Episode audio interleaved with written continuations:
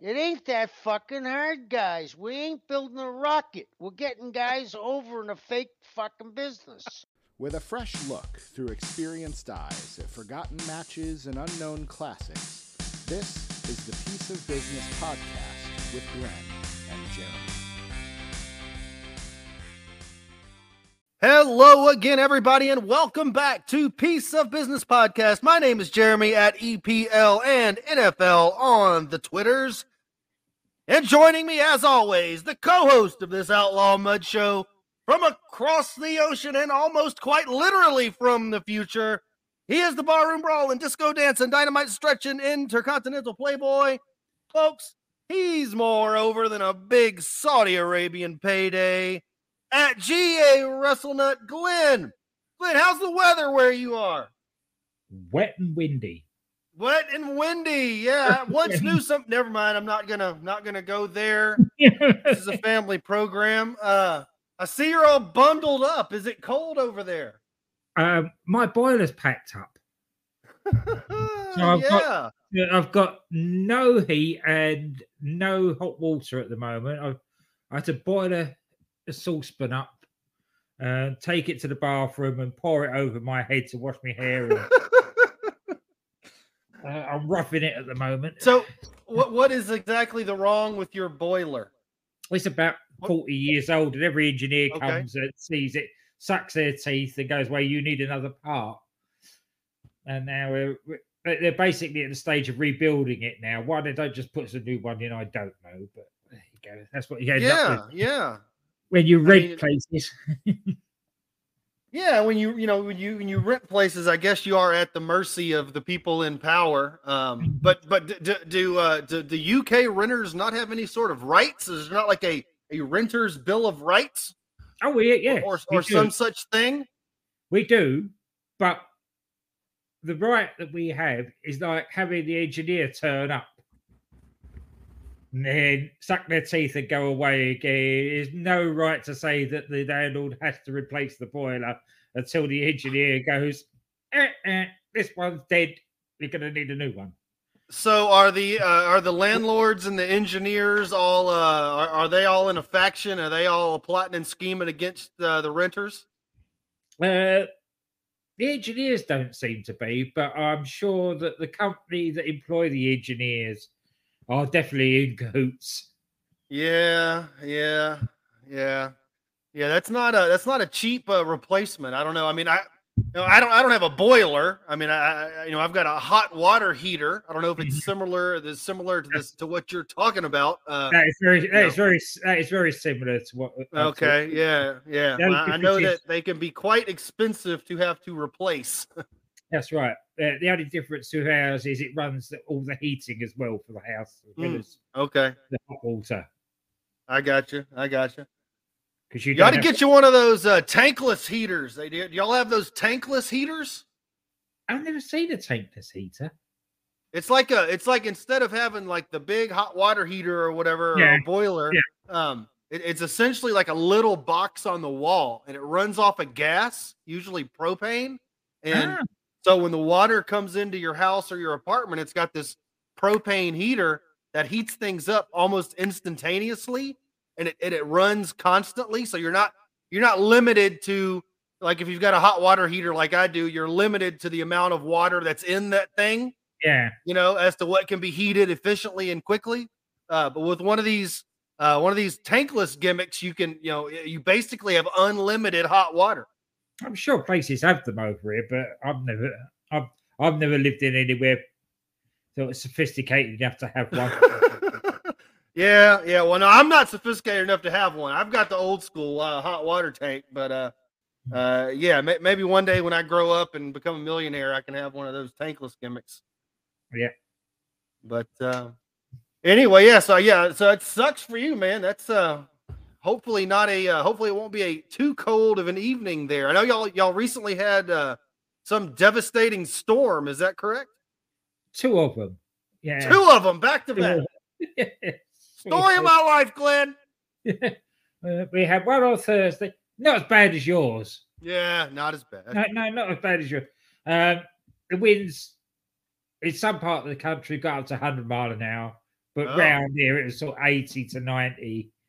That's still, that's a good wind. I don't care who you are. That's still blowing. it was still hairy enough. Where I work, there's a petrol station, a gas station just outside as part of the supermarket complex, and a tree came down very close to there. Oh.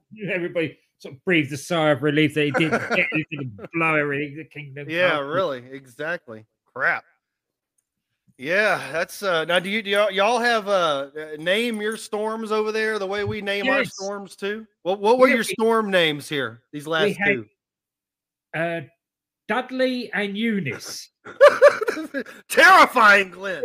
Terrible, isn't it? Storm. This storm is gonna. There's a red weather warning. This storm can't kill people. What should we call it? I would call it Dudley. Dudley, yeah. No, the last scary Eunice was the grandmother sat front row at the Mid-South wrestling shows. That was the last time there was a scary Eunice. I don't know how you can get scared of a Dudley or a Eunice, but I guess if they're blowing 100 miles an hour, it's I don't care what they are. It's still pretty good wind. I'm sure these weathermen have in jokes when they're naming these storms. Oh, they have to. They absolutely have to. Right? Now, eventually they're going to run out of names, though, right? Because, I mean, the way it is with our hurricanes and stuff, if it's a bad enough hurricane, they retire that name, right? And you can never call one that name again. Is that the same thing that y'all have going on? I've never heard they retire the names? I've never heard them repeated yet. Oh, okay. But it never... This was the worst. Eunice was the worst storm that the country has hit this country for 160 years. Oh wow, that's pretty bad. I mean, that's a bad storm. I don't care who you are. That's a bad situation. Yes. No. Was there great loss of life and personal property? I think it ended up with like 5 people dead. Or 6 people dead, like trees falling on cars. Yeah, I was going to say, that's usually what it is. It's a tree falling through somebody's house and getting them when they're in bed or something. But as I said to my colleague at work, we should start worrying. You've got a storm when, as you say, you see a cow flying past the window. That's right, yeah. When you see the cow going a direction it doesn't want to go against its own will, you might want to hunker down. Well, we're doing this a day late here. This is a Monday afternoon for me. It is damn near already Tuesday for Glenn, where he is coming to you a day later. Yesterday was just one of those days, too much stuff going on, and honestly, it wasn't until about this morning that I have started to feel better. I don't know what it was last week.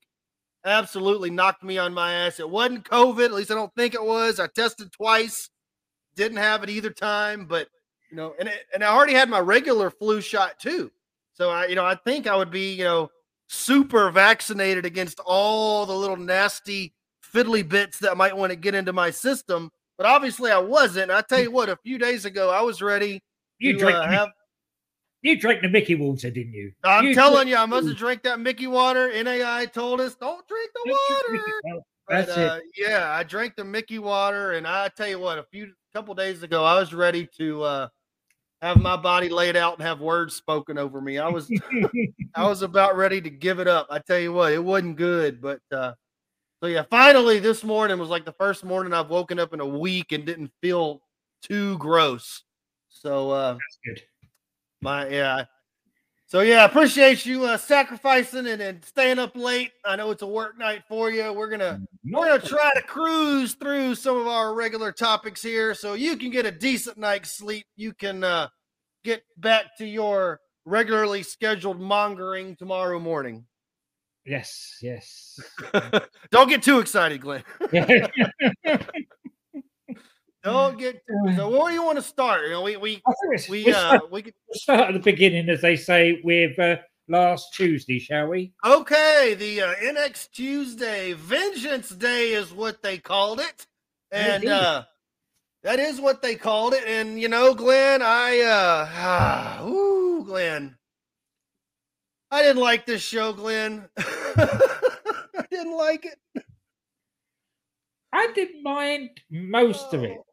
Okay. Well, let's start at the top here, okay? So the show opens up, and we're getting this kind of cold open with the toxic pals, right? Toxic Attraction, and they're all texting each other.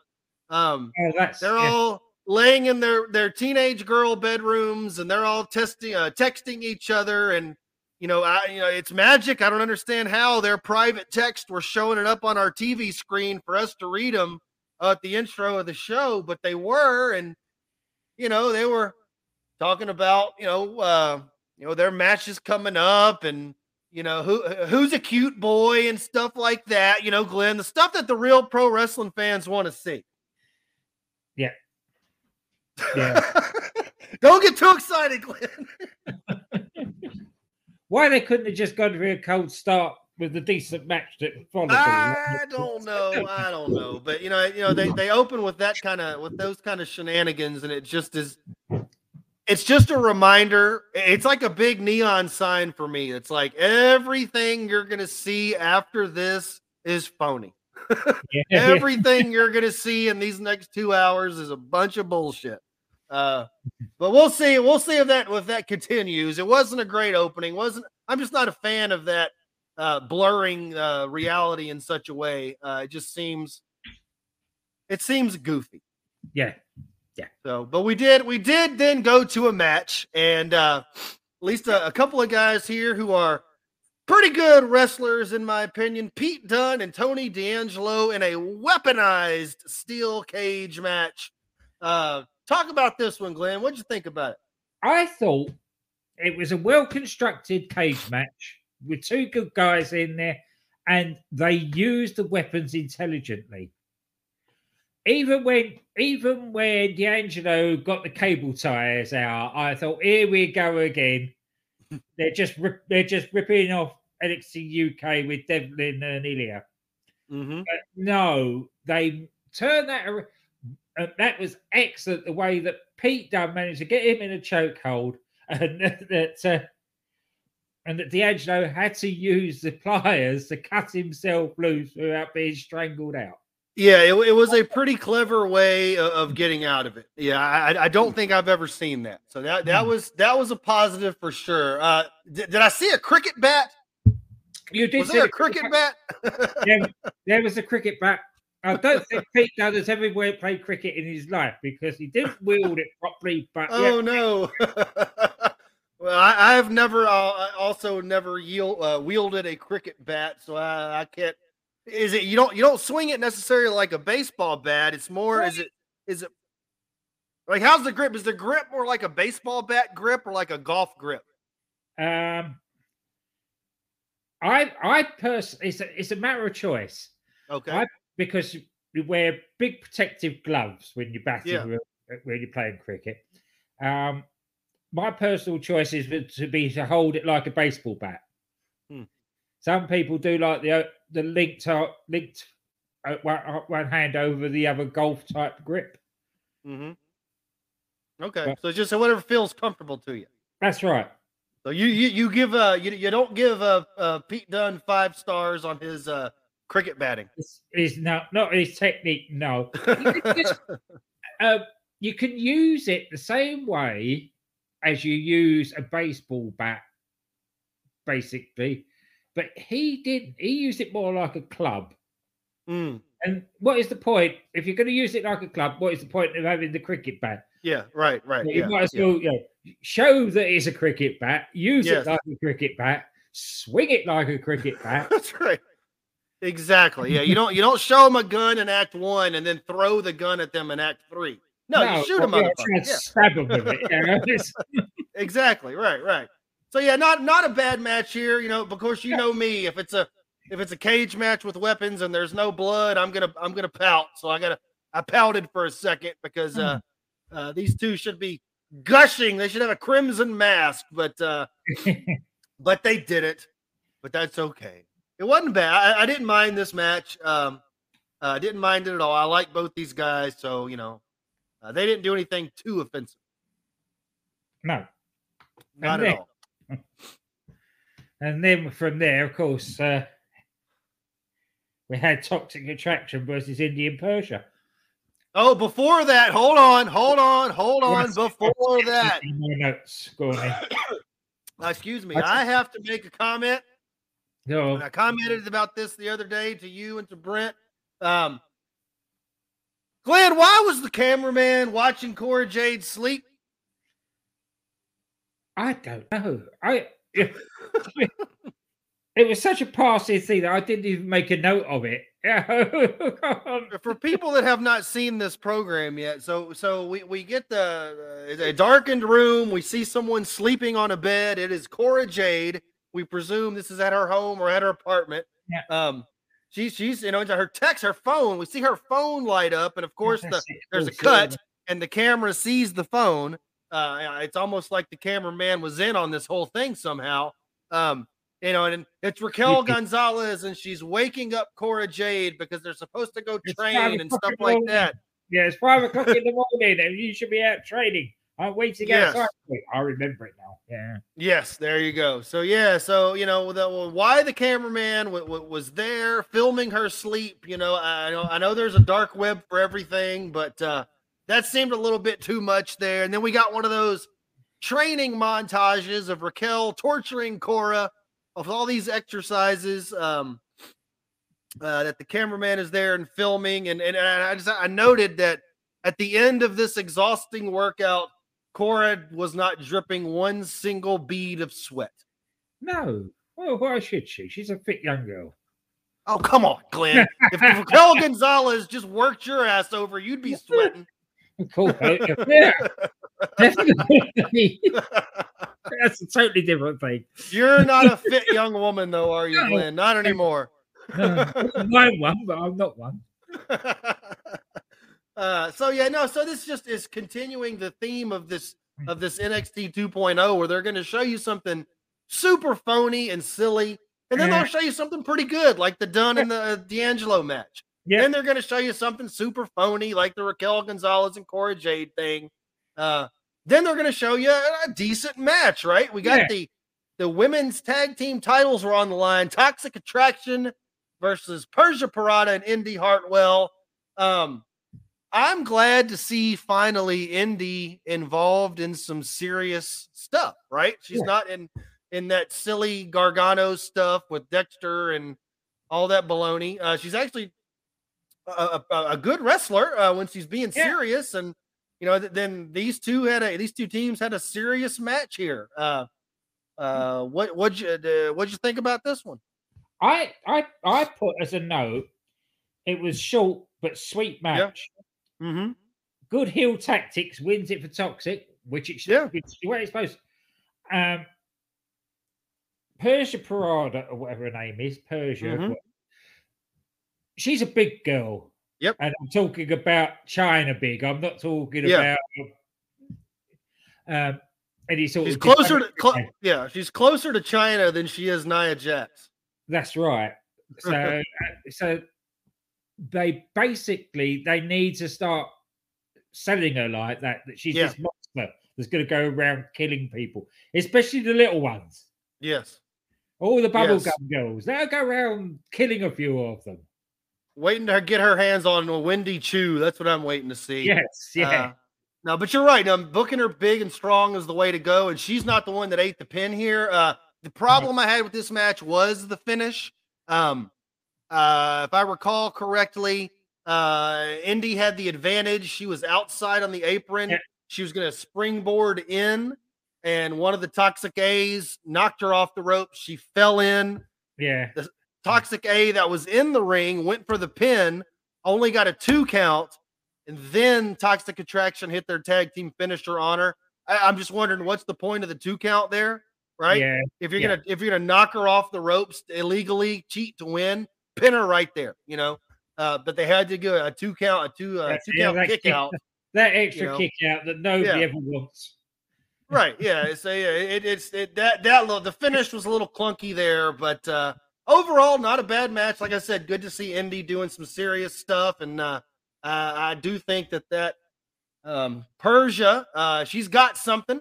She's not as far along as Raquel, but she's got something as far as the bigger, taller, stronger gimmick goes. Yeah. Let's see. What else happened on the... Oh, Grayson Waller. Okay. Grayson Waller shows up, right? And he's got his cops with him, right? Yeah. The two phoniest looking cops you've ever seen in your life.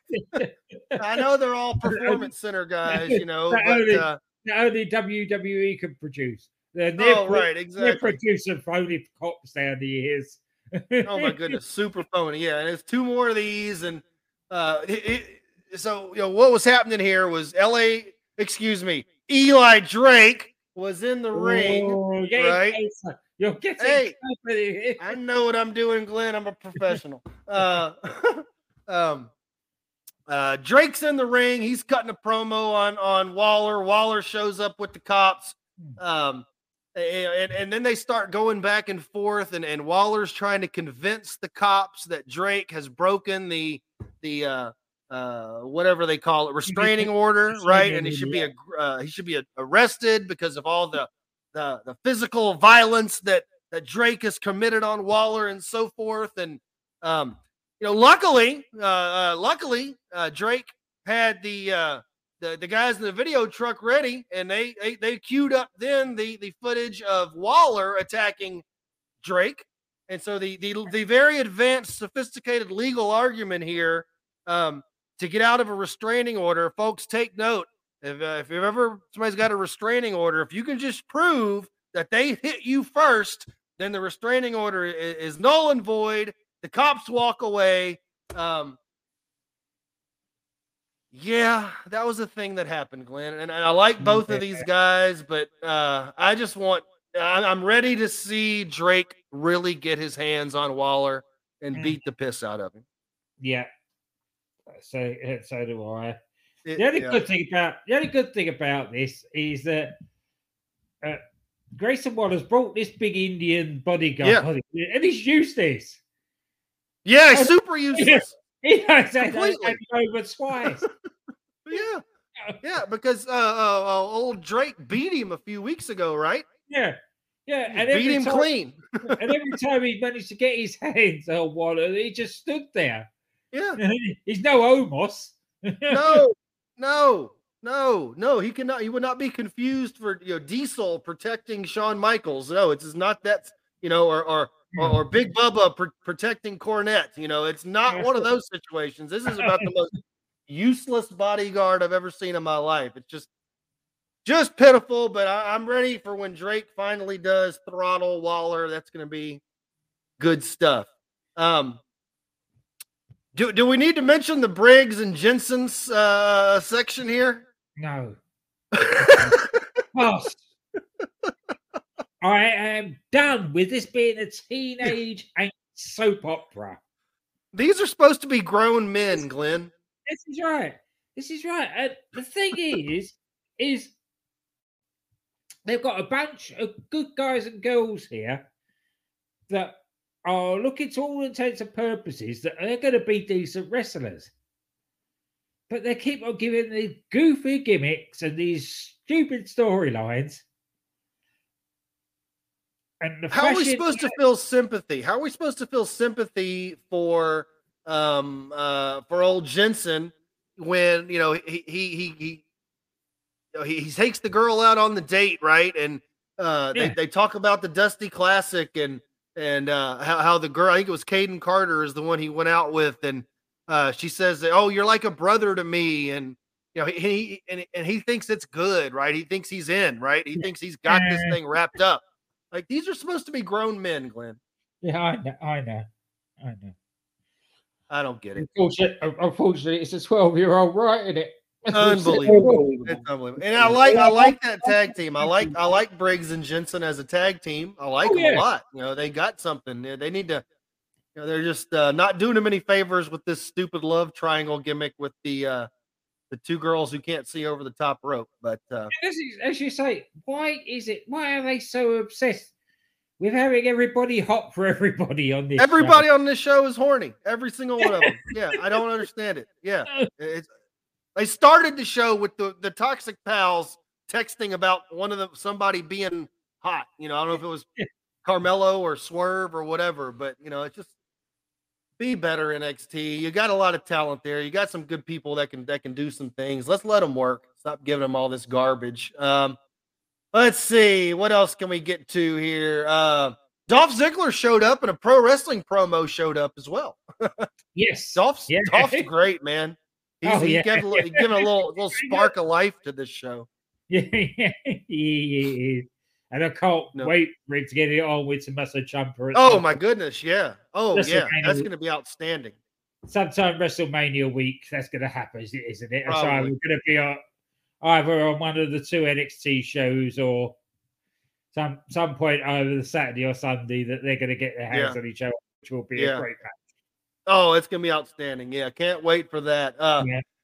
Here's maybe the best match on the show. Maybe was the North American title match, Glenn. Cameron Grimes challenging Carmelo Hayes. Was this the best match on this show? It certainly was. I didn't expect it from these two.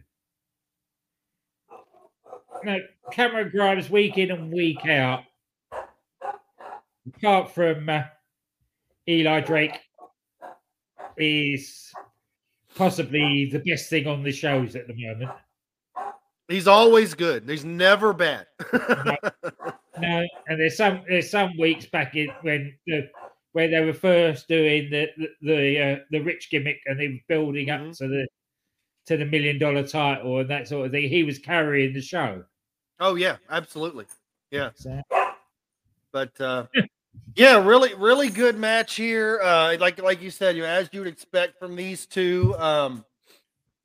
Grimes, it was the classic story of the babyface Grimes had to kind of fend off the champion and his heelish, not manager, but whatever Trick Williams is to Carmelo Hayes, his pal, his podno, whatever he is. Grimes had to kind of deal with both of those ultimately.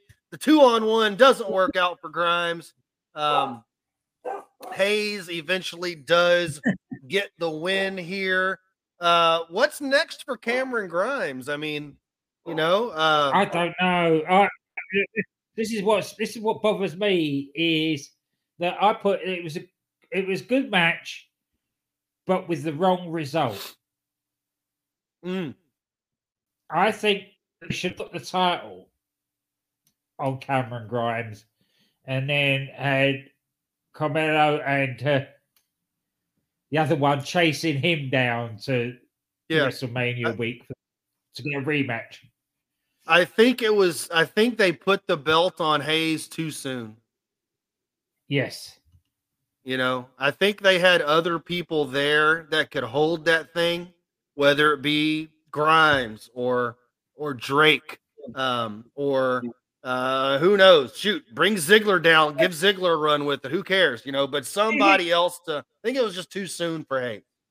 Don't you think that it was rushed put on him because everybody that held it before they was going to be released? It's true, right? Because what's his name? Swerve Scott had it, and then there doesn't seem to be any planning into him having it. They basically said, "Oh, let's shove it on somebody that's actually staying." Yeah. Which is not the way to. Because that did all happen right around the transition from the old NXT to the current NXT. So they were kind of calling things on the fly. I think on a lot of those things. And they decided to get rid of the cruiserweight title at the same time, and the belt. And it was all a bit of a cluster there. It definitely was. And I just don't know how to take Hayes, because to me he drips heel, But I don't think that's how a lot of people don't see him that way. And I think that if you had the title on somebody else for a while and kind of let Hayes kind of develop naturally, then maybe he'd be a stronger version of himself once he gets the belt. But here's what it is. It was a good match, probably the best match on the show. That's what I meant, but they had the wrong result. They had it they had it in their hands to give it to a guy that would carry it absolutely perfectly through to WrestleMania. And then you build Hayes up as that heel chasing. Yep. With all sorts of heel things to cost Grimes non-title matches and that sort of thing. And yeah, I think that would have made more sense, you know, but is what it is, you know. Now you mentioned earlier, you know, you didn't care for Pete Dunne's cricket bat form. Kaylee Ray was back here with her baseball bat, and she hates dishes and glasses and plates and stuff. She hates them. That girl could sort of smash some crockery, can't she? she people in catering hate to see her coming because she's gonna be swinging at everything, and she's smashing things as she does. It looks like old Kaylee Ray and Io Shirai will be a tag team in the women's Dusty Classic. And speaking of the Dusty Classic, the finals were on this show, Glenn. MSK versus the Creeds. Do you want to break that fight up? Oh no, they're barking at somebody on the road. There's nothing I can do. They've got a mind of their own. Hey! The run in. Hush, don't you stop barking? Y'all are very tough. Anyway, Dusty Classic, MSK, Creed Brothers. Well, this was a match that happened. Yes. What'd you think? I like the Creed Brothers. I do too. I'm glad that they won it, and it just proves that Diamond Mine are a face faction now. They're not a heel faction. They have that heel manager, but the faction isn't a heel faction. The people love them. When Ivy Knowles and their new girl go into the Dusty Classic, that crowd's going to be cheering for them. They're not going to be absolutely against it. Nope. The crowd loves the Creeds, and the crowd. And Roddy Strong has been there forever. They already love Roddy, you know. So that's right. So Malcolm Bivens can do, as we say, basically do what Jimmy Hart did when the Hart Foundation were a face tag team. But he was that sort of that slimy heel manager, but in a face way. Yeah. Jimmy Hart's always basically just been Jimmy Hart. No matter who he was bringing to the ring, he's Jimmy Hart, you know. That's right. Yeah. And Malcolm Bivens could be the same in that respect. Mm-hmm. Yeah. Because Bivens really is one of the best talkers in the business. He doesn't get enough credit as being as good of a talker as he is. He's really good. In an age where there's no managers, he's proving that he's a bloody good manager. Yeah, right. And maybe there should be managers, or at least you know, if there's any good ones, Bivens is a good one. Let's, you know, he could be a $1 million manager for the next 20 years if he wanted to. But I really like the Creeds too. And you know, of the two, I think I like Julius the best. That's the taller one. Yeah. Because man, when he hits you, he hits you. Those straps go down. He was going to remove something from his head. Yep. And I did not mind. He basically ended the match. I think it was some kind of a clothesline to one of the MSK guys. I think they were sitting down on their butt or on their knee. Whatever. Yeah, and he just hammered him. Yeah, yeah. You're right. When he takes those straps down, things are about to get real. And he laid into old. It might have Carter. I'm not sure which one it is. The one with the prison tattoos. Oh, wait a minute. That's both of them. Yeah. That's either one of them. But anyway, Creeds win. They are your Dusty Cup tournament champions. Good for them. Would not have been happy to see MSK win it again. We saw... And it finally proves... But the powers that be are seeing the Creed Brothers as a face tag team. because they're putting them in against Imperium, and Imperium are definitely not. Yeah, yeah, and we saw Imperium. That's where I think we went next on this show. And they did. The continuing, this is the next chapter in the neutering of Gunther. Yes, the next chapter in the neutering of Gunther. One of the coolest things about Imperium, Glenn, is what? See if you can read my mind here. I know it's late where you are. If you can read my mind, what is one of the coolest things about Imperium? I love their entrance. That's it. The entrance. That's one of the coolest things about Imperium. It sets the whole mood, right? Yeah. It sets the tone. So when we, on NXT 2.0 Vengeance Day, when we see Imperium, what are they doing, Glenn? They're going to have an advert. And they're just standing, they're standing in the ring. Yeah. We get no entrance. No. They're just standing in the ring. And you're right. There's a commercial.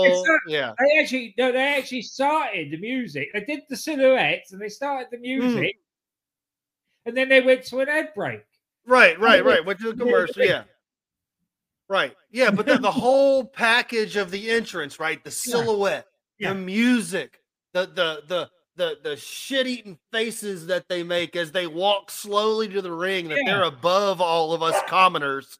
It's all part of the package, right? It's one of the coolest things about them, and they completely killed it, right? They neutered them completely, and then, of course, Walter's on the mic, and, the fans, of course, are going to do what they do. They're chanting, Walter, Walter, and he says his name is Gunther, and they keep going with the Walter because, of course, they will, because, God damn it, he was Walter like 6 weeks ago. We saw him. You told us his name was Walter. Anyway. I got to get over that. Even backstage, the bit after it, backstage, she gets Gunther. It's Gunther. Right, yeah. They're just turning him into a joke.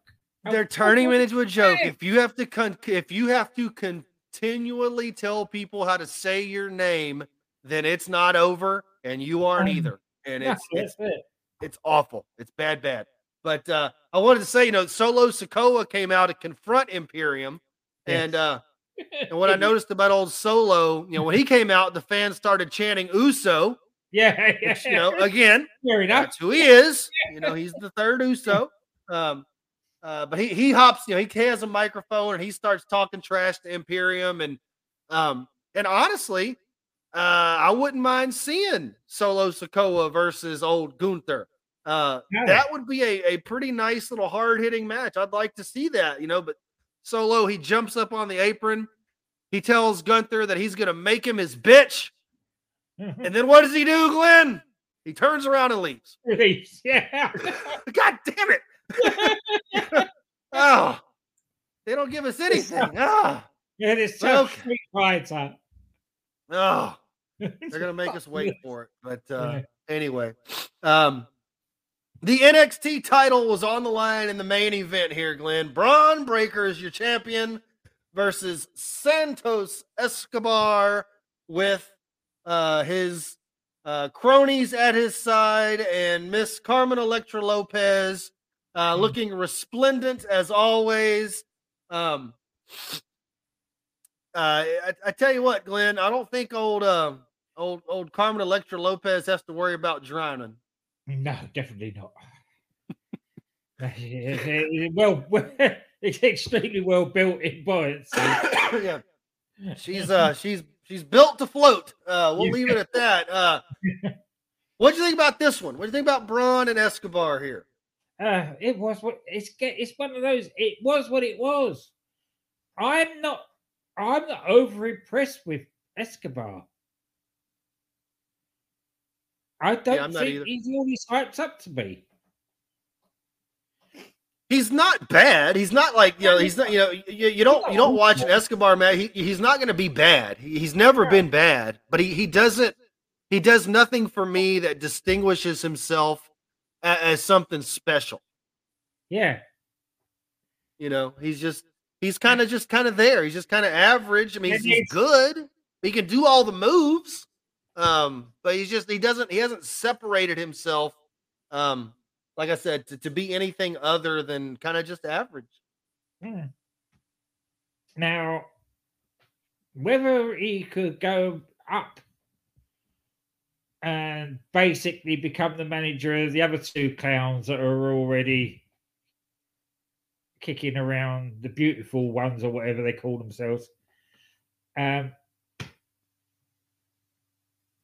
another... Because we've said for weeks now that she should be... that Lopez should be the manager of Delgado Fantasma. The mouthpiece. She's the one front and center doing the talking. Yep. And then, again, perfect heel tactics. It's been done throughout the years. Even Miss Elizabeth did it. Get up on the apron ring. Distract the referee. Distract the opponent. Yeah. Which she can easily do. Yeah, certainly. It's not all the particular pieces of that group, that particular jigsaw puzzle that is Legado, just like aren't fitting together exactly right for me. And I think Escobar is not long for NXT. I think he's a Monday or a Friday guy at some point. I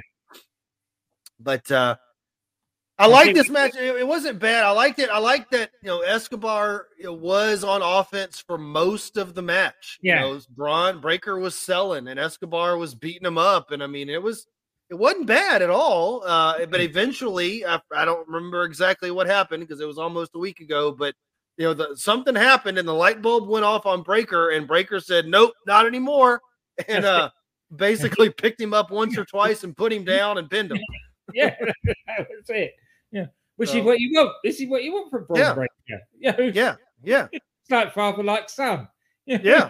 He eventually decided that it was time for him to go home, so he went ahead and got the pin. That was it. So, and then the highlight of it, the main reason for all of this nonsense, was Ziggler came out. Oh yes. Ziggler kind of tried to come out and cause a distraction. He tried to screw Breakker so that Escobar would win. Yeah. Presumably because Ziggler would rather wrestle Escobar for the championship than Bron, which makes sense to me. I'd rather wrestle Escobar than Bron. So he came in, and then I think Ciampa came in and foiled that interference. That's right. And they chased him off and well, it basically proves that sometime over WrestleMania week we are getting Ziggler against Ciampa. Yeah, it's probably when it should be. It probably should be at that NXT takeover that they're going to do that week. Either that, or if it's going to be Tommaso Ciampa's retirement, then they may give it to him on a Saturday or a Sunday. Give him his WrestleMania moment before he goes. Fair enough. Yeah, I hadn't thought about that. That's not a bad idea. I like that idea too. And if that's the case, Ziggler would have no problem laying down for him if they wanted Ciampa to go out on top. So that's not a bad plan right there. So, overall, again, with this NXT 2.0 show every week, it seems like we're saying the same stuff. That for the most part, the stuff between the bells isn't bad. It's either okay, it's somewhere between okay and really good. You know, it's just all the bullshit that's between the matches. It's agony to get through sometimes because it's like you said, we don't want to watch this high school romance drama that's every other segment somebody's horny for somebody else. It's 45 minutes of good wrestling in a 2-hour show. Right. It's kind of like NXT UK, Glenn, where you get about 45 minutes of good wrestling in a 1-hour show. So let's talk about the NXT UK, Glenn. What a segue that was. We're professionals. I noticed that, and I think was this 2 weeks in a row or 2 or 3 weeks in a row that the BT Arena has been empty. Yeah. Why? Is it a COVID thing? No. They're just not letting people in? I think they realized that this controlled audience wasn't working. So they've gone since they cleared them out. They're not letting in. Well, they're just not letting in the right people, Glenn. That's what it is. That's what it was. That's exactly what it was. They ought to let you pass out the tickets. You'll find the right crowd. God, yeah. I would have to place buzzing. Man. Hey, come on! There's an old lady. There's an old lady that lives down the street, and she's got one of those little bullshit dogs that are like 8 inches and 3 pounds, right? Yeah. And she walks that little bullshit dog down the road, and makes you go mad. Yeah, and she gets a kick out of it, so she stops in front of my house and like lets her little 8-inch, 3-pound, nothing of a dog just start barking and yapping at mine through the window, and it makes mine crazy. And the whole time she's just cackling and cackling. It's hilarious to her. Yeah, she's not over with me. It's every day about this time. She walks down and stops, and she goes down to the end of the road, turns around, and comes back and stops on her way back. I bet you wouldn't be on a Christmas if you let your two out at a little poochie. That little, they went over there and squeezed that little dog's britches full. I tell you what. But anyway, NXT UK, something more pleasant than horrible old women. Sam Gradwell and Kenny Williams. This is exactly it. This is the difference between 2.0 and UK. 2.0 start with bloody nonsense. It's silly girls text messaging. UK starts with a cockroach. Yep. Rolling his way down the unlit halls. You know he's up to no good. Yep, and he's not up to any good. Because when he comes out, when we see him, I think we saw Gradwell come out first, and then old Kenny Williams comes out. No, first of all, you see Kenny Williams just sort of scuttling around out the back. You don't know what he's up to. Then it cuts to Sam Gradwell doing his entrance. Yeah. And then there's all the big surprise when Kenny Williams comes out on crutches and you know, oh, this is a load of bullshit. Yep. Yep. Even the commentary team, they called it as, you know, what is he doing on them? Yes. So Williams has the crutches. He's trying to fake a knee injury because obviously he's trying to avoid Sam Gradwell here. But we're not buying it. We're not buying it at all. Eventually, they start tangling. What'd you think about these two here? This is excellent. You called it the other day in the chat as well. Sid Scala. Doing the right thing. Coming up on the big screen, calling bullshit and saying, get on with the match. Right. And didn't he say something like, and one of our trainers says they're missing a set of crutches. Didn't he say something like that? The doctors have got no record of your injury. Right. And the trainer says we're missing a pair of crutches from the infirmary. Yeah. Little things like that when you have the authority figure explain what's going on so that things aren't just happening willy-nilly and random. So that's right. Yeah, good for Scala for coming on and doing that. And so they had their match here. I really like Gradwell. He's just one of those guys that, you know, Gradwell could work in any territory, in any era. He's just solid all the way around. He's the kind of guy that doesn't need to always win, and he's still over, you know, just because of who he is, and he's clever, and he's funny, and he can talk, and he's got good size, and he's got that glorious mohawk. Can I just say, this, we had a lovely comment this week on Twitter about our chat about Saxon Huxley. Yeah. A Saxon Huxley fan appreciated our comments. And it's exactly the same thing. This is what the building blocks of NXT UK are built on, are these seasoned pros that know what they're doing, look the business and do the business. Yeah. If you saw Gradwell or Saxon Huxley just at the pub or in the grocery store and they told you they were a professional wrestler, you believe them. Yeah. You know, you see one of the young bucks in the grocery store and they tell you they're a professional wrestler, you'd be like, nah, man, come on. What do you really do? Yeah. You know, you're not a wrestler. But yeah, Gradwell looks the part. He is the part of, and like I said, you know, and you know, he's got that glorious mohawk, right, Glenn? Yes. Yeah. Well, he gets the win. Yeah. Yay! He gets the win. Gradwell. Yeah.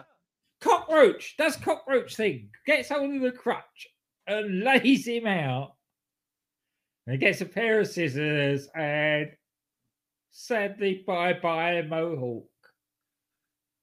Yeah, talk about the one of the... You know, I was legitimately hot when I saw that. I can imagine. It is 80s wrestling 101. Oh, my goodness. Oh, my goodness. Yeah, it's just the... Oh, do you want to get legitimate heat? Yeah, you have somebody cut the babyface's hair.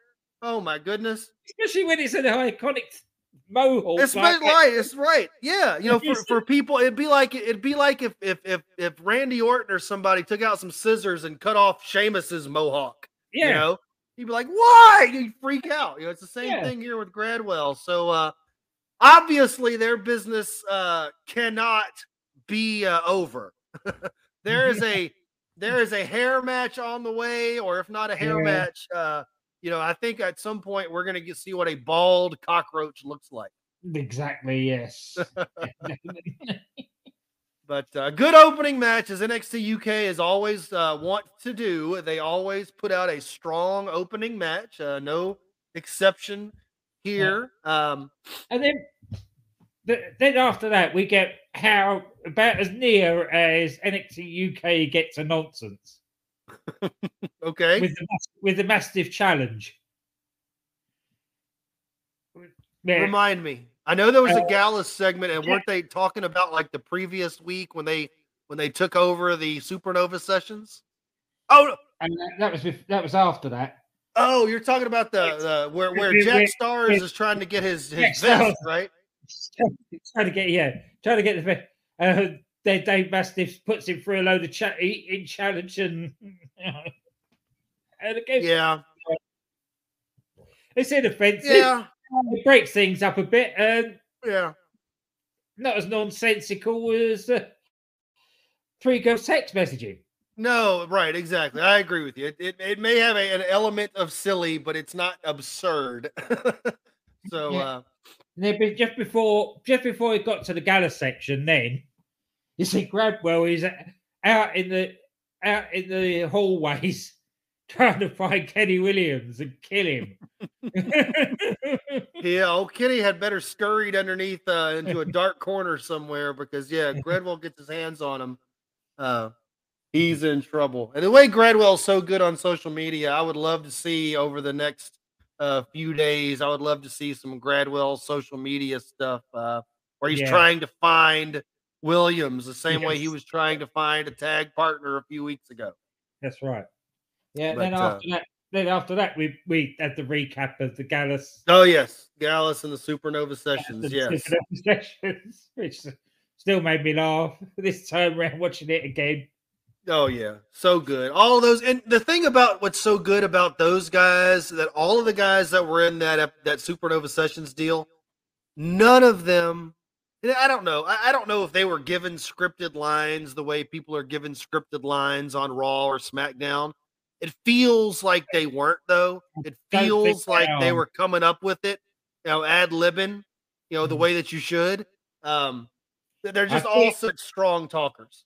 Yeah, I think what they do that. What I've heard is from a reliable source. That they're given bullet points.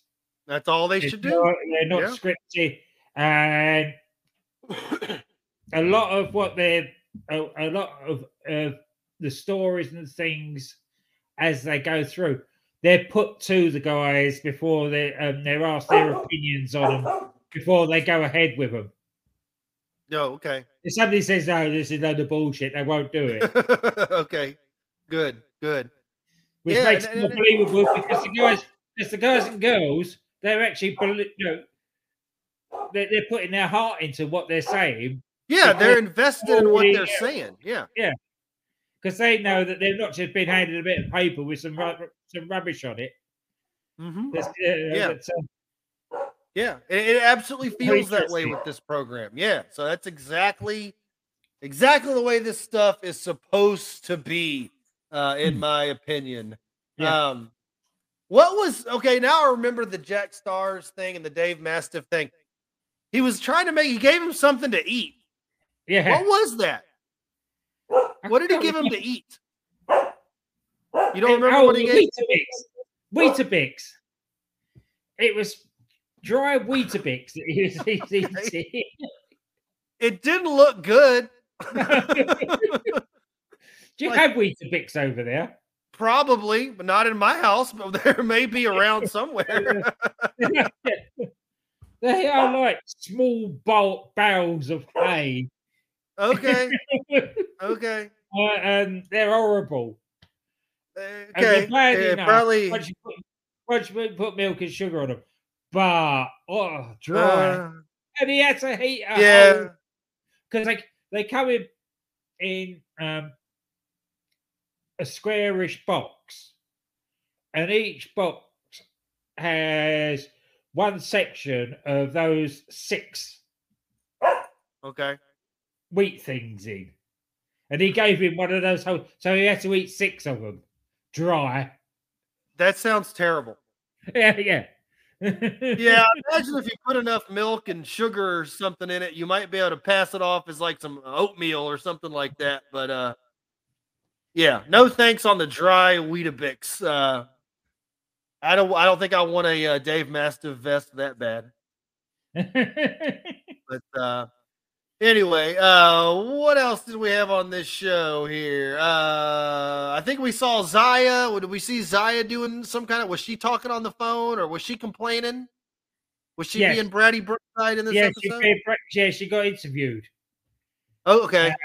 She was mad because the male is getting over and getting all the attention, and that makes her mad. That's right. Okay. Brady Brookside for you. Yeah. Hang on a second. You keep talking. No, I'm just going to. Okay. Glenn is run down the hallway here at POB headquarters down to the research department. He'll be right back. We saw Angel Hayes and old Amelia McKenzie. We've seen Angel Hayes a few times. She's check your Twitter now. Check my Twitter now. Okay. Oh, I'm seeing the package of Weetabix. They look. I feel like this this image is deceptive because they in this package look like oatmeal cookies or something. Yeah, but it is definitely string wheat, all bound together in that way. That form. Yeah. Okay. Literally hay. Okay. Yeah. All right. Angel Hayes. Speaking of hay, Angel Hayes, an old the artist formerly known as Millie McKenzie, had a match. Yeah, and she's back to being Millie. Breaking news. She's back to being Millie? Yeah, not on TV. Okay. But Eve, on their show on the 5th of March, have got Millie McKenzie and... Nina Samuels. Nina Samuels. Yes.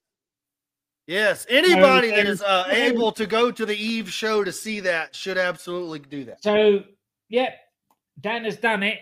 He has got in the door with NXT UK.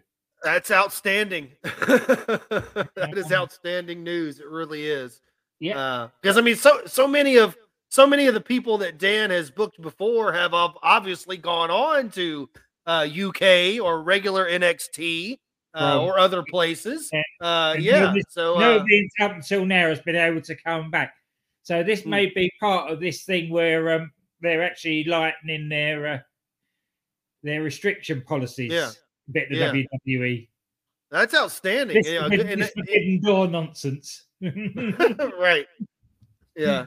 No, it'd be great. I would love to see a more active relationship between Pro Wrestling Eve and NXT UK. That's not a bad thing at all. To be honest, some of the girls that are on there, there's too many of them to be regulars on the NXT UK show. Mm-hmm. But as others move up, he's got a ready file of people there to move into slots when others go up, and also provide excellent opponents. Mm-hmm. Enough opponents, right? Yeah, because it wasn't. It was a few months ago. I want to say on the UK show we saw old Laura De Matteo. Yeah, and she came in and did a one match deal with the UK show, and she's worked for Eve quite a bit. You know, so. I like to see that working relationship between those two. Maybe old Miss Rhea O'Reilly might find her way to the UK program one of these days. I wouldn't be upset at that at all. I hope so. That would be wonderful. I think she'd open a lot of eyes if she did. And she deserves it. So this McKenzie and Angel Hayes match, McKenzie beat the shit out of her. But this is what they're doing with these girls that are basically coming in as enhancement talent. They're giving them a little bit more every week. Because we've seen her a couple of times, and you're right. She's got a little bit more this time. You're right. You know, Millie is Millie. You know, Suplex Millie. She was always going to throw her around. Mm-hmm. But Angel got a little bit in this time. And she put on a good show, even in a loss. Yeah, absolutely. Yeah. No shame. If you're Angel Hayes, no shame in losing to Millie McKenzie. And you looked good doing it. And we've seen this before because we saw old, Jack Stars was an underneath guy forever. Yeah. And we saw old Charlie Dempsey when he was whatever his other name was. He was the underneath guy forever. What's it? Matthews, wasn't it? Matthews, yeah. I don't remember. You're right. Bailey Matthews. Yeah, that's it. I think Bailey it was. Bailey Matthews. But so yeah, they do that. You know, they bring the underneath people along. Eventually, they give them a little something. So nothing wrong there. We saw a.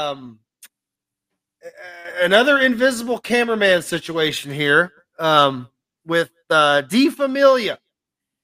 Oh, they have become the king of invisible cameramen in the UK program. It's not my favorite thing in the world. As any listener of this program knows, I'm not a fan of the invisible cameraman. What do you think about their segment here? It doesn't bother me as much as you. Especially when they're doing these sort of things, because they make it look so grainy and rough that it makes it look like they've recorded it themselves rather than they've just stuck a phone up somewhere or something and recorded it. Yeah, they're being the slick professional cameraman that's watching somebody sleep. Yes, right. Yeah, that's a way different level of bad. Yeah. Yeah, you're right. You're right. But basically the idea here is that Tio Man is unhappy, that they lost the previous week. Yeah. But he's trying to kind of pump himself up and say, but I won't feel like a loser as long as the family wins, Yeah. And I thought it was interesting here. Two things I thought was interesting. As Tio Man is coming into his he's kind of talking all sad and depressed and pouty in a little bit. It's Dempsey that comes up to him and basically says, dude, pull it together. We're going to be fine. And then as they walked away from the camera, they walked away to look out the window. Dempsey was the one standing in the middle. Yeah. And I don't know if that means anything, but as I'm watching it, to me, it means something, right? Because Dempsey's the one dragging Tio Man out of the funk. Dempsey's the one standing in the middle with each of these other guys flanking him. When every other time we've seen this group, Dempsey's off to the side and Tio Man's in the middle. So I just thought that was a little bit of interesting. I don't know if that's something they're playing with as a story element going forward, but that stuck out to me. Dempsey's the one grabbing this team by the balls. He's the one trying to straighten them up. So I just thought that was interesting.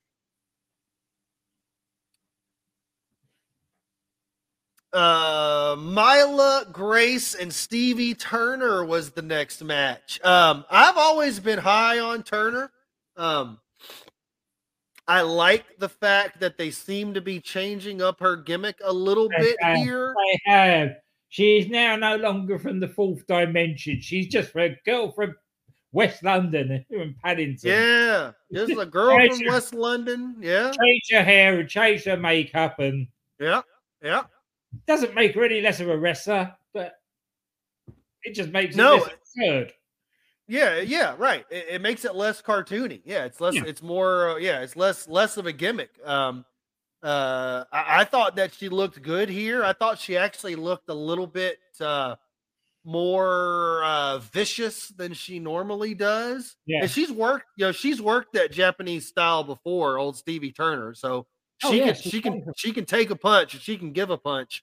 That's always been true. But to me, it seemed like she was working a little bit stiffer here. She was what am I trying to say here? Decisive in the moves that she was pulling off here. I really liked her here.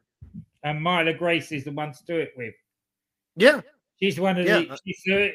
She's the basically becoming the sort of the head of the female enhancement talent that they're going to put the stiffer girls in. Yeah, you're right. It was interesting that we saw both Angel Hayes and Myla Grace on the same show. You know, usually you don't get two of the underneath girls working on the same show, but they did here and it worked. It was fine. And Myla Grace is just a slight level above Angel Hayes. There is definitely a pecking order, which is a nice thing to have because then there's demarcations. You know who's wrestling who and what's going to happen. And that's what creates good matches. Yeah, absolutely. It's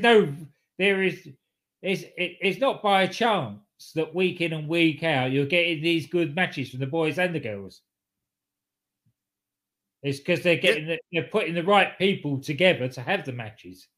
Correct. You're exactly right. You're absolutely a great point. And in talking about that, we were speculating for weeks who the next opponent for Ilja was going to be, and we got the interview with Nathan Fraser. Mm-hmm. And it was a good interview. It felt natural. Again, it didn't feel scripted, like they were trying to remember lines that they memorized. It felt real and natural. I liked it a lot. Yeah. And basically, he said, if I want to be the best, I've got to beat the best. So, Ilja, I'm going to call you out. Which is what a babyface does. That's it. It's just, it's simple. And again, something that NXT UK do well. It didn't just happen that night in the ring. It was said, right, we'll put it to Johnny Saint. If Johnny Saint okay's the match, then you've got yourself a title match. There you go. That's right. You need that authority figure making the decisions. It's the only way this stuff makes sense. Yeah. You don't want the inmates running the asylum. They can't make their own matches. Look what happens when they do. Nathan Fraser upcoming against Ilja Dragunov. That's going to be outstanding. Looking forward to that. We find out we're going to get a Mako Satomura celebration next week. This is, my note on this was Mako Satomura next week. What could possibly go wrong? Right, I know. My angle radar immediately went off. Yes. Like woo. Yeah, something's gonna happen during this celebration next week. So we'll see. We'll see what it's going to be. We also heard from Mustache Mountain and their challengers, Ashton Carter and Oliver Smith. Ashton Smith and Oliver Carter. Either way, same thing. So they're going to have their UK tag title match next week. This is Mustache Mountain's to win, right? They're not going to lose to Smith and Carter yet, are they? They're going to hold it for a while. Yeah, they get this is building. We haven't heard for a certain couple of gentlemen for weeks. I'm wondering. I'm saying. I said weeks ago. This is Pretty Deadly. They're going to reinsert themselves somehow, and it's not hard to do. They've got ways they can do it. We'll see. So I think it could end up with a Mustache Mountain retaining through disqualification or something next week. Could be that. Could be old Smith and Carter are beat up backstage and don't make it to the ring. I mean, there's any number of old wrestling tropes that they can do to get Pretty Deadly reinserted here. I got to think that at some point, Pretty Deadly's got to be the ones to take them back, right? Oh, cool. Eventually. Yeah. They're just so good with those belts. Why have we not heard from them? Right. Right. They had one week where they were spitting their dummies out and saying, how comes that you lot got pushed in front of us when we deserve it? We never got our rematch. Yeah. We never got our rematch. Yeah. They've got to reinsert themselves. They have to. They have. We'll see. We'll see. Or maybe even if they have the match next week as scheduled and Mustache Mountain goes over clean, Pretty Deadly, drops in from the ceiling like Sting in 1998 or something, and beats a Mustache Mountain up or whatever. But there's ways they can get themselves back involved. Also next week we're gonna get Zaya Brookside and Amael. That ought to be a good one. Looking forward to that one. Not a lot of love lost there.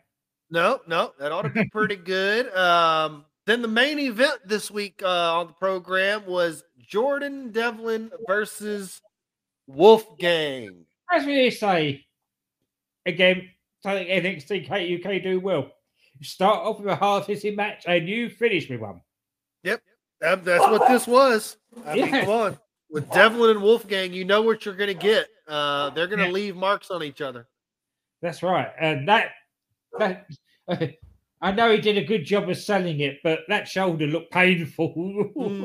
Wolfgang's shoulder, it did look a bit painful. Yeah. I'm not sure how much of that was selling and how much of that was genuine. He smashed it into that ring post. Yes. No, you're right. You're right. Like I say, Devlin's one of the main offenders for the guys that you think are just about to get unprofessional. Devlin's usually at the top of that list. He's got big brass ones if he's going to get unprofessional with Wolfgang, but he's going to do it. That's the way to do it. He took him out. Yeah. How excellent was that 450 splash to finish it? Yeah, I know. Devlin wins. Yeah, I don't know that I've seen him do that before because Devlin wasn't, to me, in my opinion, not like the typical cruiserweight when he's not necessarily as flippy as a lot of those guys are. Devlin's more of a mat wrestler, more than a flippy guy. So when he pulled that out, that was kind of out of nowhere. And you know what? It got the win. Yeah. As it should. You don't bury the move by having Wolfgang kick out of it. Yeah, no, they weren't going to kick out of that. No. So, I like this match. Anything between these two guys, anything these guys do works for me. They were snug. They were stiff. I enjoyed it. Good main event here and a good program next week with the tag titles on the line with Amael and Zaya Brookside having a match. And maybe we'll see Pretty Deadly. Yeah. And the Mako celebration. The Mako celebration is sure to go wrong. Yes. It's not going to be Davenport. Davenport's hurt. It's not going to be Davenport. Who's it going to be? Is it going to be? Is it going to be Jenny? Jenny's going to get involved. It's got to be Jenny. It's got to be Jenny. Got to be. Of course, the dark horse candidate for screwing things over is Amelia. Yeah.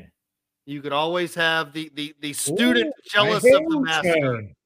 So, yeah, there's always that possibility. So we'll see which way they go. It'll be good either way. I guess we should talk a little bit about Elimination Chamber. That was a thing that happened a couple of days ago over in Saudi Arabia. Yes, sad news on that front. What's the... Oh, yeah, you had to bring it up, Glenn. You had to bring it up. I thought that I had the thing. I thought that I retained my championship. But no, it turns out that that heel, that mayor of Canton, swooped in, came into the POB territory, took my belt by one match. He correctly had Lesnar. I foolishly went with Lashley in that match. I knew it was going to be Lesnar. I knew all day going into us recording that on that day that I was going to say Lesnar, but I talked myself out of it, worked myself into a shoot, went with Lashley, and now I do not have the championship. Shame on me. Yeah. No, it was just one of those things. I don't think that was intended. Lashley retained, but the general consensus opinion is that he got injured at the Royal Rumble, and if you remember that when he was taking those suplexes from Brock at the Royal Rumble, he wasn't landing flat on his back or. Mm-mm. Taking any bumps to his neck. He was deliberately skewing on his side. And we thought at the time, it's strange how he's taking these suplexes. Yep. But I think that was because he was protecting a damaged neck. Yeah. I think you're right. Yeah. Whether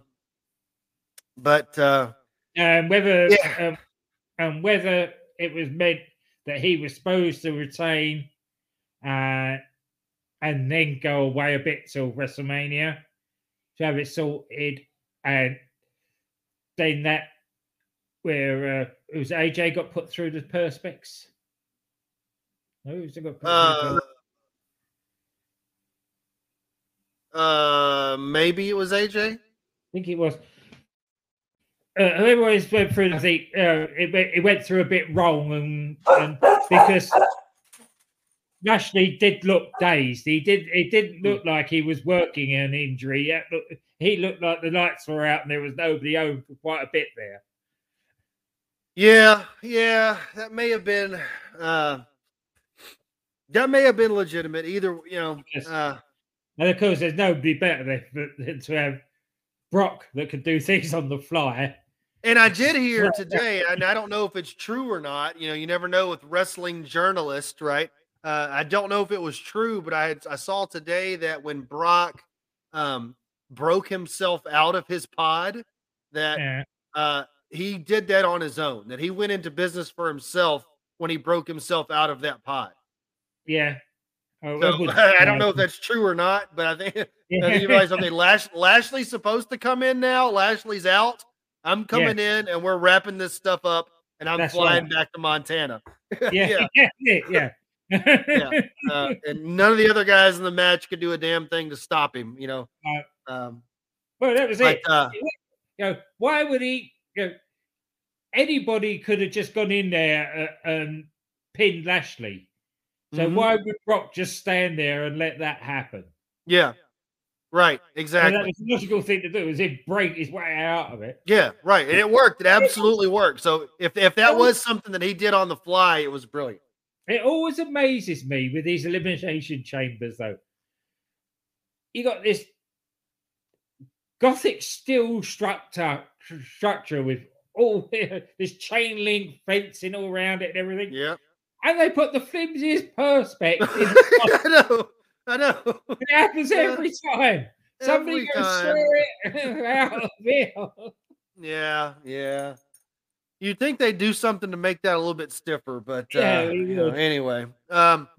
So what from this show, if anything, we don't need to go through it match by match because I'm not sure that every match needs to be talked about. But what from this show sticks out for you? Any particular matches, good or bad? What do you say?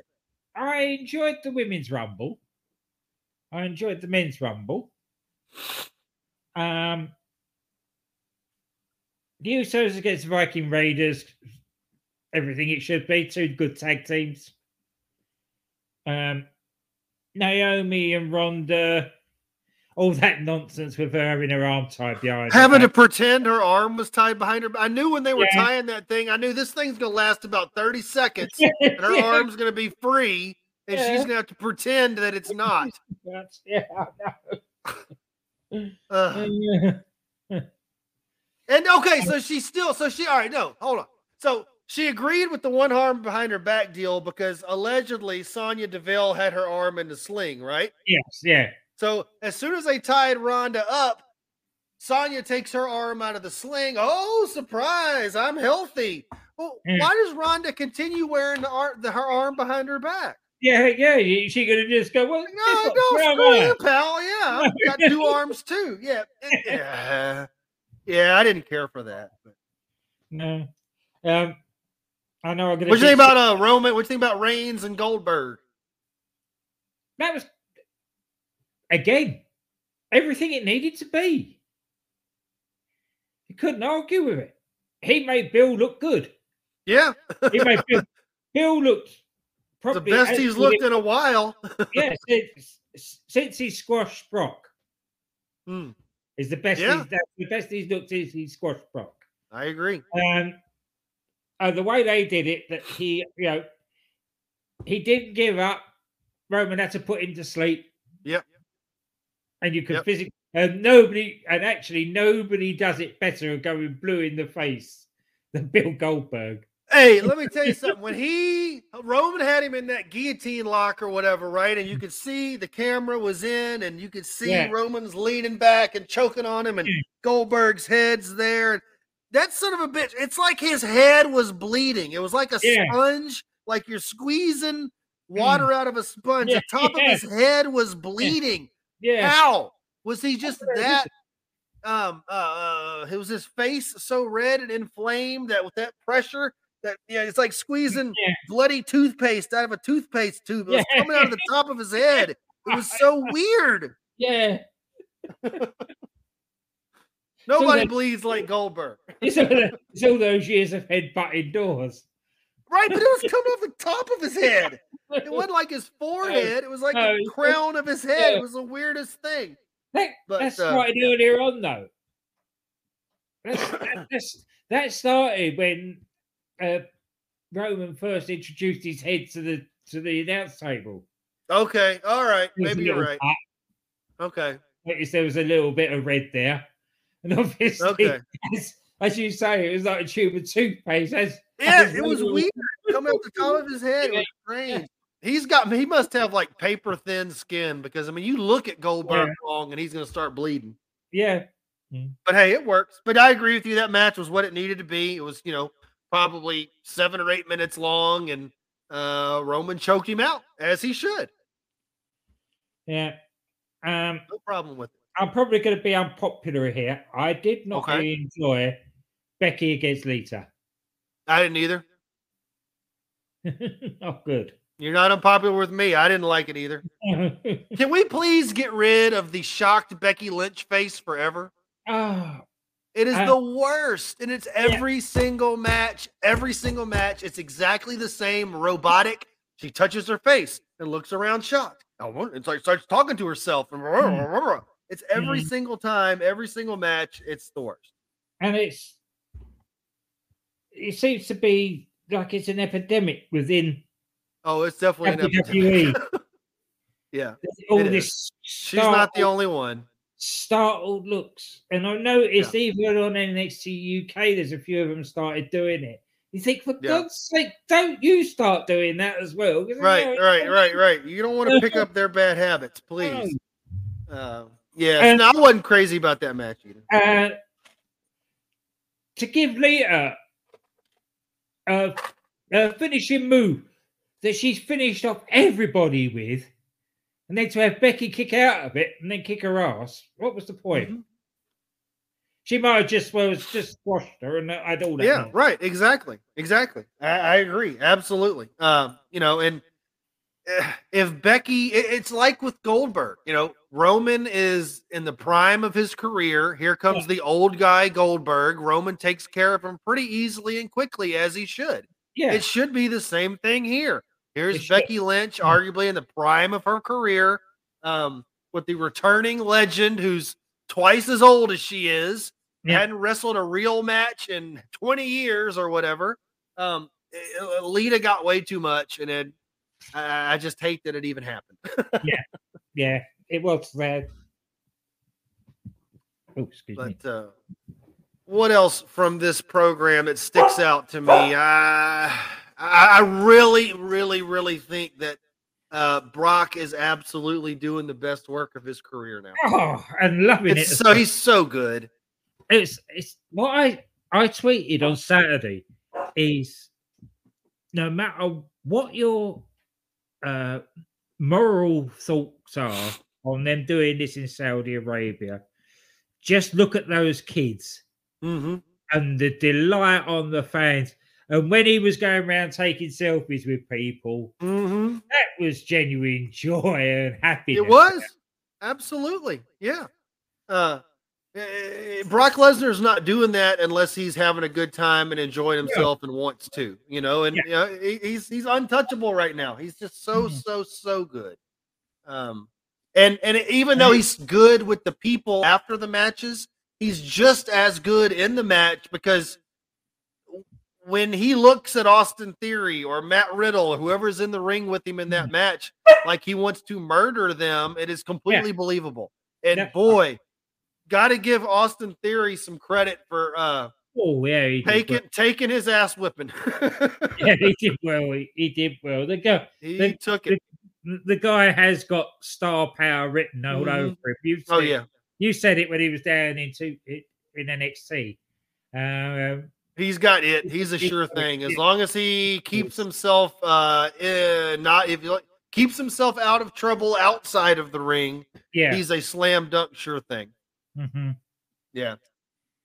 So that sets up the WrestleMania match, Glenn. Brock Lesnar, Roman Reigns. One is the Universal Champion. One is the WWE Champion. They have not said yet, at least if they have, I've missed it. They have not said that it's a title unification. Nobody said that. No. It's not official in any way. No, it's not. I don't think that we should assume that it's going to be. No, I don't either.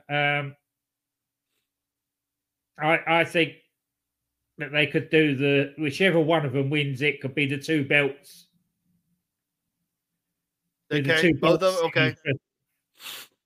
Could be. Because you're going to you always have people shuffling around just after WrestleMania. Yeah. So there's no reason why, say, Brock wins it on the Monday. Then Brock wins it on the Sunday. Somebody takes it off him on the Monday and then gets transferred to SmackDown on the Friday, where Roman gets it back. Yeah, who could keep it straight? Yeah. No, they could. There could be something like that, or you know, could it be billed as titles are not even on the line? This is just the two absolute top dudes and the biggest stage. We've seen it before. That's the problem. People are gonna say we've seen Brock and Roman a million times, maybe, but you've never seen this Roman Reigns and this Brock Lesnar at WrestleMania. With Heyman on a pole. Right, with Heyman on a pole. Exactly. You've never seen this particular arrangement of all the factors and circumstances. What I'd love to see from them for Paul Heyman for this one is to do a Jim Cornette with him and stick him in a shark cage, absolutely. Suspend him. Yeah. I basically sell it as we're doing this for your safety, so Brock can't get at you. There you go. Absolutely. You know, they could do the whole gimmick where Heyman's hung up above in the cage, and he's got a chain, and he tries to drop the chain down to Roman, but Brock gets the chain. Brock nails Roman, and there you go. There's your pin. 1, 2, 3. Anyway, anything could happen there. I like Heyman in a cage, but I don't know if Heyman would want to get in a cage. Well, that's the idea of it. Jim Cornette didn't want to. That's true. Cornette didn't want to do it either. Nobody wants to get in the cage. So we'll see. I know, tonight, Monday Night Raw is going to happen. Maybe there'll be some news on that, but I just think it's interesting. I don't think we should assume that it's title unification. No. That's all I'm saying. Yeah. Anyway, that was Elimination Chamber. Another successful Saudi show, I think. Like you said, and I agree, you just look at the faces of all those kids that were there, and to me, that's what it's all about. So good job for WWE for making some people happy. We are going to watch a little wrestling now. We are recently, I want to say this past week, past the anniversary of the death of the late, great Hot Stuff Eddie Gilbert. So I thought, let's watch a little Eddie Gilbert match today. This match is on YouTube. Will be made available in the show notes for anybody wanting to follow along with this. I am ready, Glenn. Are you ready? I was ready. All right. Plays will be fine. Yeah, we'll see. 5, 4, 3, 2, 1, play. We get a warning at the beginning. This program is specifically designed to be viewed by adults and therefore may be unsuitable for children. Pro wrestling, everybody. This is a little bit of a preamble to this video. We're seeing Arn Anderson on the screen here. And what this is, this was part of a WWE deal where they were highlighting some wrestlers. And this was part of a collection where they were highlighting the Great Muta. So it just so happens Muta's opponent in this match is one Mr. Eddie Gilbert. So here we are, Great Muta we see there with Gary Hart. This was when Muta was still pretty fresh in the States. Missy, no, not Missy. Oh, no. He's missed Missy. Oh. He's missed Missy. No, he shot the green in Missy's face. That's just a little preview to the match here. We're still getting through the intros on this video. This is from NWA Power Hour from August of 1989. Now we see Eddie and Missy coming to the ring. Missy all the way live in 1989, Glenn. Definitely. Oh, damn. All the way live in 1989. Yes, sir. So Eddie helped her up on the ring there. Muta, he's up to something. I don't like the look of that guy. Here he goes. He's loading up the mist. Oh, the green mist in Missy's face. He missed Missy. Glenn, do you think it's the first time Missy's ever had something shot in her face? Probably not. Eddie doesn't like that very much here. He shot the green. Muta shot the green. You know, each of his mist colors had a different meaning, right? Like there was one of them that was stung your eyes. One of them blinded you. There's Rick Steiner out helping Missy. We see Scott Steiner coming out here too. They're going to help Missy to the back. Eddie, pissed off. You don't squirt my woman in the face. Only I can do that. He's going after Muta. Like I was saying earlier, this was when Muta was with Gary Hart here, and Muta was really unknown commodity. We American wrestling fans hadn't really seen anybody like the Great Muta at this point. No. Mm. Eddie Gilbert goes over to punch Gary Hart. Like yeah, I know. Outside Japan, Eddie, really. Really? Yeah, you're right. You're right. It's funny, Eddie went over there to look like he wanted to punch Gary Hart, but I think Gary Hart backed up and said, "You're not putting your hands on me." Yeah. Gary Hart's underrated. You want to talk about all-time great managers? Gary Hart. Oh, yeah. Oh, Eddie got him a chair now. They ain't one of them working chairs either. No, that makes a bit solid. Yeah. He was very gentle with him, though. Yeah, he could have nailed him, but he kind of took it easy on him there. Yeah, he didn't really swing that. Nah. That was a bit stiffer, but that wasn't to the head. Yeah. No. Good on Eddie. Even back then, he was, when people used to take headshots all the time, he was being a bit more protective than a lot. Oh, yeah. Yeah. He wasn't a stupid man, that's for sure. You know, he just he's one of those guys. It's really just a shame that we lost him so early, because, you know, he would be such a great guy to have something to do with, like the NXT program now or something. You know, to have his nose for angles and promos and gimmicks, and he would just be an incredible asset to a program like NXT if he were still around.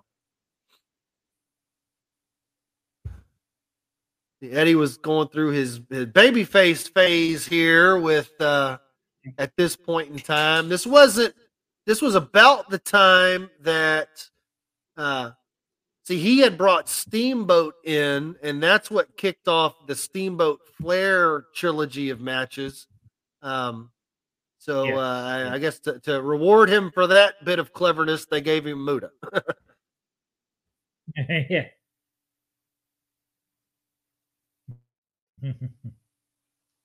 Stay.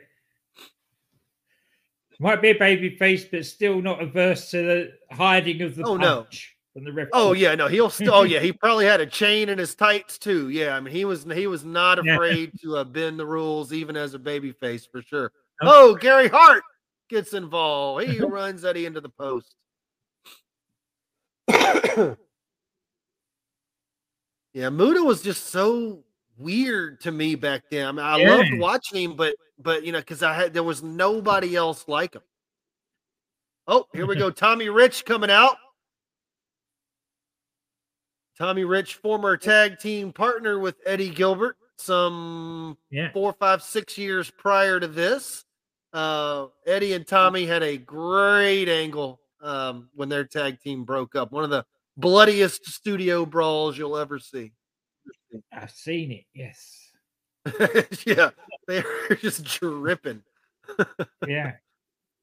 Oh, Muta's got the chain. This was, I think, a by rule. I think it was a no holds barred match, which is why the referee is just ineffectively waving his hands as Muta is choking and biting Eddie Gilbert. That's why I get. Gary Hart got away with posting. There you go. Exactly. Eddie without being sent to the back. Oh, and they're going to do the wrestling rule of three here. Eddie's looking like he's getting choked out. There's the one arm up. Two. Here comes number two. And he drops again. He's out. Oh, no. Yeah. Fire up, Eddie. Hulk up. Tommy Rich is doing everything he can to get him fired up here. Trying to get the people behind him. Nope. How do you work a hold like that, Glenn? How do you work a hold when you got the strap or a chain or something? How do you do that without really choking a guy? Because he's got it cranked on there pretty good, it looks like. Well, you can see him pressing up against his skin. Yeah, he's pressing it against it. But if you notice what he's doing, he's actually got his hands round the back. Oh, he's got his left hand like he's pulling it, but his right hand is in there creating a bit of space. Yeah. He might have his fingers jammed in there or something. So he's actually just putting on the. You're not on the throat. They're doing it again. There's the hand drops again for the second time. There we go. Oh, hang on, Eddie. Hang on. Do it for Missy, Eddie. As you say, any red-blooded man would have done anything for Missy at this time. I tell you what, yeah. There were a few years there from about 86 to 89. Woo, look out.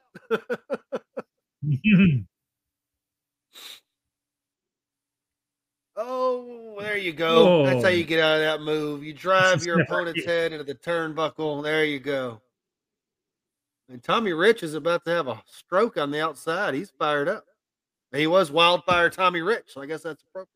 Yeah. Here we go again. Oof. Was this when did you first come across Muta? Would have been were you getting NWA at this time in '89? It was about this time because as I said, at this time there was that sort of 2 o'clock in the morning, the wrestling show. Yeah. And they were showing like clips of matches like this, and so it may have been about that time that you saw the great Muta. Hmm. He was just so athletic. You didn't see the moonsaults and that kind of stuff in American wrestling at that time. He just was just incredible. Eddie selling here as the baby face. And whipped into the ropes. Boom, big kick. Do you think Eddie's coming back here? They're giving us a hope spot. Oh, big punch. Couple of big punch. Wearing him out. Swings Muta into the ropes. Big backdrop. And Muta bails out. Because Eddie had wrestled in Japan as well, hadn't he? I think. He may have spent a little time there. Yes, by this point. So he'd know what Muta would expect from him. So Muta had to get out of the ring there because I think he needed to load up his gimmick, or maybe not yet.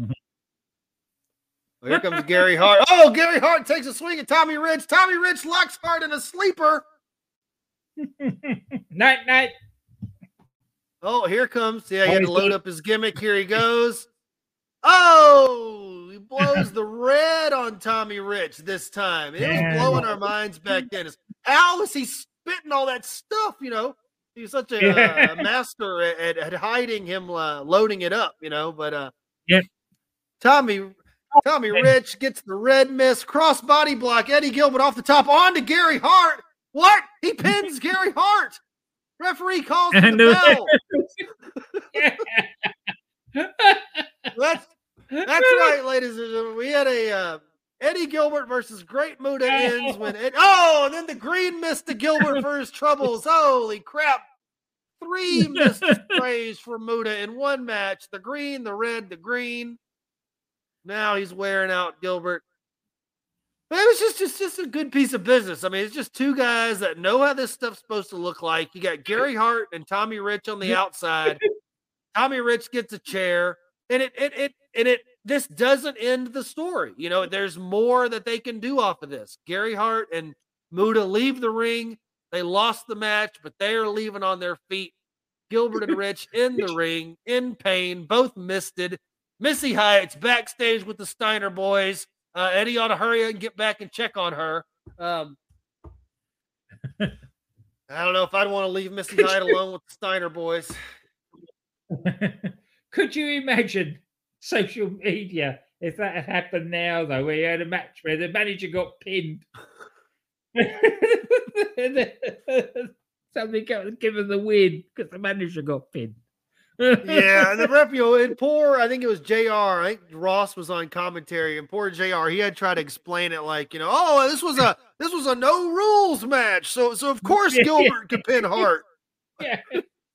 Oh, JR, he's trying his best there. Maybe not the greatest finish in the world, but like I said, it's a good match between pros. They know what this stuff's supposed to look like, and it furthers business down the road. Gilbert and Muta would lock up again and continue their feud there. So there we go. Eddie Gilbert, gone way too soon, obviously. He would have done great things in the modern wrestling business had he been around to do so. So Anyway, that's that, Glenn. It is the future where you are. We're going to try to get out of here pretty quick. I know it's late. I appreciate it again. Accommodating my schedule. You're the man, Glenn. That's all I can say. That's all right. I don't mind. But anyway, put some people over, Glenn. Who do we need to put over here at the end of the program? Well, Brent always enjoys it when we put our AWI pod over, so we'll do that as usual. Damn you, Mayor. Yeah, the Mayor came. Coming for you. I will not. This aggression will not stand.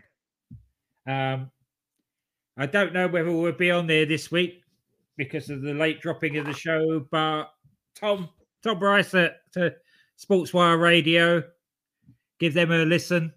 Some great sports shows on there. Yep.